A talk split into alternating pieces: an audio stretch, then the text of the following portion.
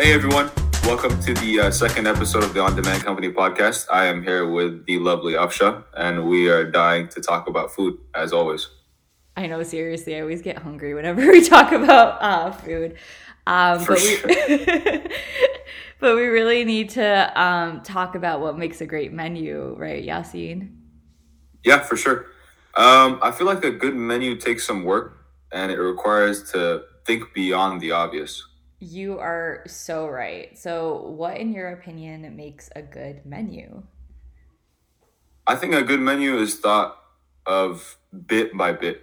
Okay, you you definitely have to tell me more about that. You really have to analyze your menu, right? For instance, if you say serve milkshakes, French fries on the side can make a customer more likely to spend more money with you, and it's such a simple change. You are so right. French fries with a milkshake is simply amazing and like toppings are super important and you don't really have to like shift that much with that. What do you mean? Can you give me like a couple examples? So like say you have bread and cheese, a grilled cheese menu is not that much of a stretch and you can really let customers pick fresh toppings like diced tomatoes or savory mushrooms. Actually, I don't know about you, but I love grilled cheese with tomato soup on like a nice cold winter day. That's like my go-to.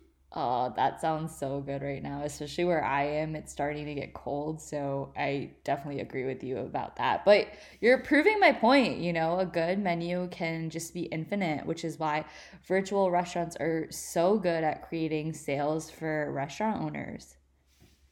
For sure. And virtual restaurants do shake up the game, and they aren't going to stop anytime soon. Again, I just want to thank you guys for joining us. Bye.